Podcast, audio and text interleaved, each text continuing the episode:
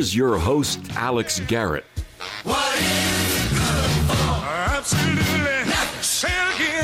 So, if, if war is absolutely no good, then why am I seeing on the television screens today, keeping it with Alex Garrett, why am I seeing that there's a war of words between Trump and Pelosi and the Democrats? I thought I thought today, when really coronavirus is everywhere on our screens, it's really unavoidable. And I'm going to give a shout out to Mayor de Blasio, in fact, in just a couple minutes. But first of all, if, if this is such an epidemic, if this is such a thing we have to pre- prevent, as cruise ships have been, uh, you know, affected, uh, docked, I guess you would say, airplanes have video of people in quarantines. I mean, this is a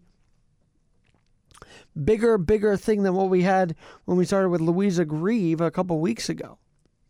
But my question today is if this is so important, why are we not fighting it together? Why is there a war of words? It's absolutely disgusting that Schumer went on the Senate floor and, and kind of said, hey, Trump's not doing a good job on this. No, you're supposed to say, we're going to support the president every which way possible, especially if you guys on the left believe that this is such an epidemic we have to fight. Just like the Republicans think it is. Just like anybody watching the televisions think it is. Just like the markets think it's something we have to fight. So if if it's so important, if the market's crashing, if everything is going to hell in a handbasket, if you will, then why am I seeing on our TV screens war of words? Why not say, hey, uh, they're they're working to combat this together? I'm just not seeing those headlines. And that will be that will be costly in the long run if there's not a bill, a bipartisan bill, or something to get this fixed. Plain and simple. Plain and simple. We're going to have Dr. Arthur Caplan. He's uh, at New York University, and uh, he will be weighing in with us today on this and what the media should do, what we can expect from the medical field, how they should be ethically handling this as well. So we'll get that in uh, in just a bit. Dr. Arthur Caplan. He is the. Tell you, he is the. Got him right here. The head of the Division of Medical Ethics at NYU Langone Medical Center. So he will be talking about this outbreak with us in just a couple of minutes. Um, but yeah, it's if it's so important for the Democrats and the Republicans to fight this, why is there a war of words? Why not just unite and say we're going to protect America the best we could from this? Just my thought here on Keep It Real with Alex Garrett. Now, I mentioned I was going to praise Mr. de Blasio, Mayor de Blasio. Because in many of his tweets, he's a little bit neglectful of the city he actually is a mayor of until yesterday. And I will tell you what he said, which actually caused me to praise Mayor de Blasio. He said, New Yorkers don't get intimidated. We faced any number of crises, and we'll face this one the same way with strength and resilience. To the voices and leader in leadership and in the media, now is not the time to sow panic. It's time to share information and keep people safe. So he's actually telling the media yesterday, hey, let's not get people freaked out here, okay? And you have to applaud that, right? You have to really applaud that sentiment. So kudos to Dr. Uh, to Dr. Dr. Caplan calling in now, uh, to Mayor de Blasio for tweeting this, and I hope he sticks to it that he himself doesn't sow panic into our city. We've had cases tested, they've all come back negative, thank God. Uh, I believe all of them. Maybe there were a couple actually confirmed in Queens, but in Manhattan, they were negative. But um, there were a couple cases in Queens that were tested. So it's. And now there's 63 in Nassau County that have been uh, tested. So we're. And Westchester actually had 26 cases that they were testing and actually confirmed. So they were being quarantined. So it's around this state. We are not immune to this. But yes, if we share information, I'm going to ask Dr. Caplan about this. Maybe that's the best thing to do, and how the media can do it without freaking out, freaking out the American people. Let's focus on that with Dr. Arthur Caplan, Director of Medical Ethics at the uh, New York University Langone, NYU Langone. Thanks for joining me today. Hey, my pleasure. Well, first of all, a little background. I went to pre-K at NYU, so I have a long-standing connection with with that. And by the way, you guys have spread out all over the place, so it's it's good to see that branching out into basically every county of New York. So uh, yeah, that's true. That's true. From uh, Long Island all the way down to Brooklyn into a lot of Manhattan. Yep. So kudos to that expansion. Now let's get to the heart of this. Uh, let's start with the ethics of this. How, how should medical professionals be dealing with this? Do you think even the CDC saying how it's going to erupt and disrupt everything is that ethical? Like, what? Where? Should, how should medical professionals firstly uh, deal with this coronavirus? Well, I think the way not to do it is the way the president did it in his remarks uh, the other evening, where he basically said, "Don't worry, it's not coming here; it's under control." I think that's painting uh, too positive a picture. This thing's been spreading country to country. There's a new country almost every day. We're still seeing a lot of cases in uh, some countries like uh, Korea, that uh, South Korea, that are new, or Italy. So you have to be transparent. You have to say to people, like the CDC should say, here's the worst scenario. We could get a pretty bad outbreak. We have a good hospital system. We can probably save people better than other countries if you get sick and you get pneumonia, which is what kills you from this thing. But it could come here and it could restrict our lifestyles for a while. We could be not traveling in planes and we might not be going to concerts and daycare could close. So you got to get ready for that. So when conservatives heard that, they kind of went nuts, saying that this was a, a, ploy to take down Trump because there's a CDC official in there. But you think she was in the right to say, "Yeah, this is the reality of it." I do. I think you got to calm the public down. You know, whether conservatives like it or Trump likes it. I get asked like every other hour, should I be buying masks? Can I go to a concert? Can I go on a plane? Should I take vitamins? Can I eat onions to kill the virus? I mean, it goes on and on and on. People are nervous, not panicked, but they're nervous. The way to calm them down is not to say, "Hey, everything's good," or you know, somebody concocted this thing to uh, get at Trump. It's a real epidemic. We see it's around the world. Um, you got to hold their hand by saying, "Here's the best information we got." Well, and let's shift to NYU for a minute. How are you guys dealing with this outbreak uh, at NYU right up to the very minute? So it's kind of interesting because we're ready because we run Bellevue, we run big hospitals where very sick people come, and we've been down this road with swine flu, and we've been down this road with Ebola. We had an Ebola patient come to NYU. So we know if somebody presents themselves at NYU who says, I think I have symptoms, we don't take them into the ER. We take them into a special room where the doctors are gowned and masked and have the right protective gear to deal with somebody, and then we have spaces that are isolation. That's good for us, and that's great news. A lot of hospitals aren't prepared that way. They aren't ready yet.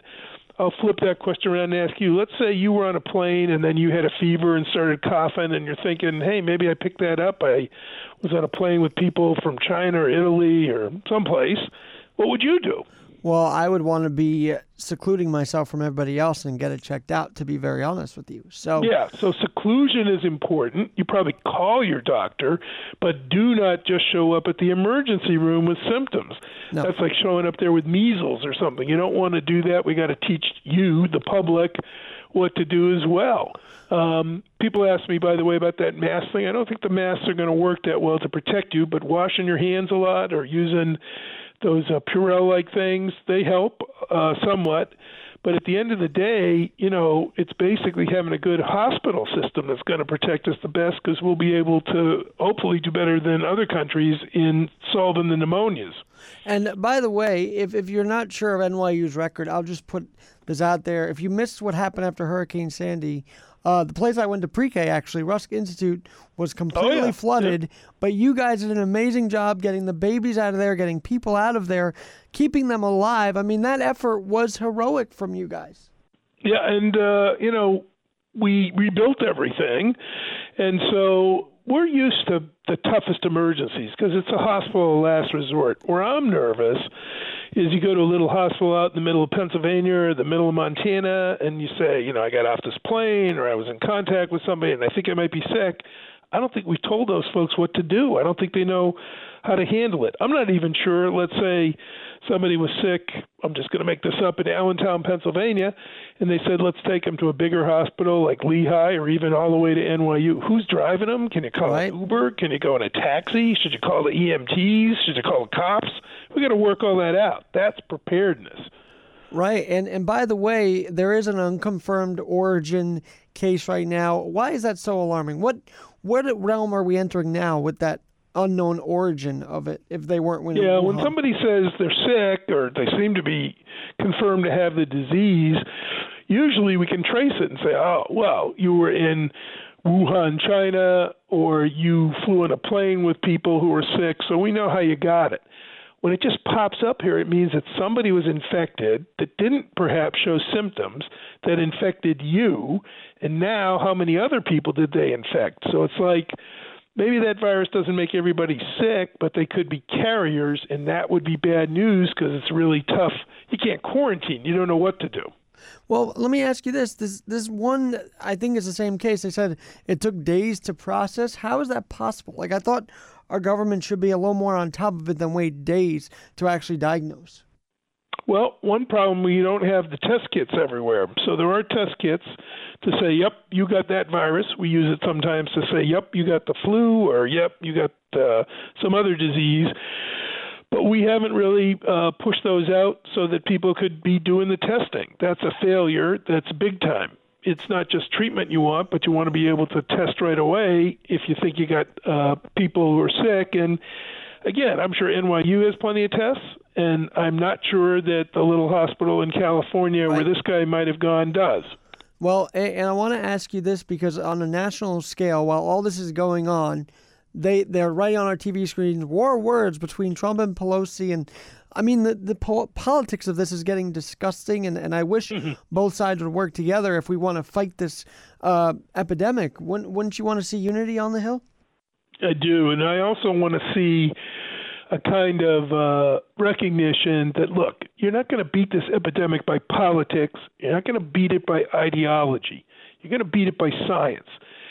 I know Trump said Pence is in charge, and then somebody else said, well, Azar, the HHS secretary, is in charge, and it's not clear who's in charge right now. That's bad. You want to be coordinated. But you know what? I don't want any politician in charge. You know who I want to hear from? CDC, NIH, and where's the Surgeon General? I think we have one, but I haven't heard from him. like yeah, I know. I haven't ever heard from him. Huh. Um, let's hear from those guys the science is what's going to win this thing. I don't care what the markets think, and I don't care what's going on with the uh, political posturing of who's yelling at who. The politicians have one job to do: appropriate enough money to get whatever we need to protect ourselves, get it done, and then get out of the way. And from a human perspective, because I mean, not that these guys on the hill are human, are not human, but they don't mm-hmm. look at it from that. They look at it from political. From a human perspective, doesn't it just make sense at this point, if you are feeling sick, to just not show up to work, to not even travel? I mean, isn't that the, the basic common courtesy? Yeah. Yes, and I think you stay isolated until you know what's going on. Remember, you could have something else or other things that mimic these symptoms, so you may not have it. And the best thing to do is stay away from others. Uh, you know, it's funny. The time to put on a mask may be if you think you have symptoms. That protects better from giving it to others than it does protecting you from getting it. Right. So that might be the time to whip out the mask. And then, you know, look, we got another problem in this country. Like it or not, there are a lot of people running around out there without health insurance, and there's some people running around out there who are undocumented, right? They don't sure. want to be found. Right. Well, we ought to say to them, look, if you have symptoms, we're not going to deport you, so come on in. If we don't, then they're going to be running around infecting people. So you're telling me that we're not encouraging an entire sector to just be uh, open about this, is what you're saying. That that's what's missing in the dialogue.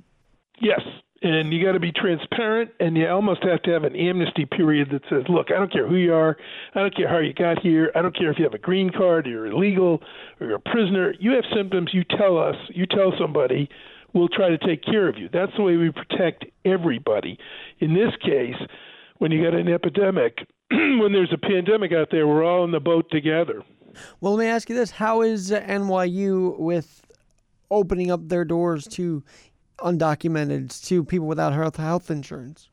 We're good. So, City of New York gives us some money to run Bellevue. We don't turn people away. And to be positive about our healthcare system, a lot of the ERs will not turn you away either. However, the problem with uh, infectious diseases, you don't really want to start at the ER in most places. You want to come in another way. So again, you want to tell people before you go down to that ER before you get to the hospital. Either you have your doctor call and say, Where does he go? or you call and say, I think I'm sick.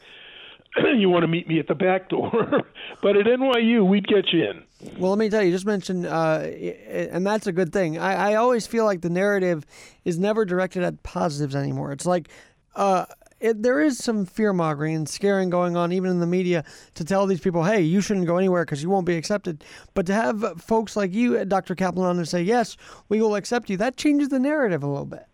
Yep. And I think, again, docs know at our big hospitals like NYU, and to be fair, Columbia and Montefiore and Penn and wherever, University of Chicago, all these big joints, they know how to get protect themselves. They're not afraid to treat you. They'll put on the right equipment.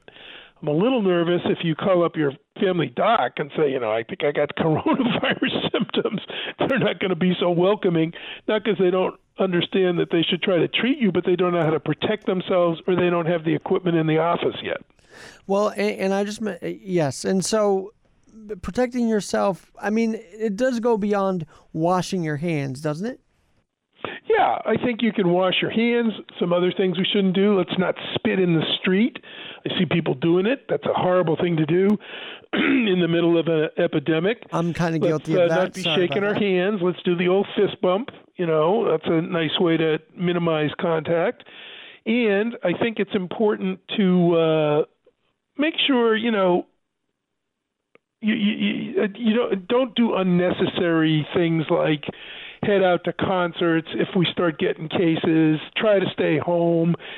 Somebody said to me, "Should I buy masks?" I said, "Look, why don't you keep enough food around for maybe a week or two because you might be withdrawn a little bit. That may be the safety measure you take, and then pay attention to uh, legitimate news. Don't be reading all the social media stuff about eating onions and drinking bleach. None of that stuff amounts to anything. Don't do that.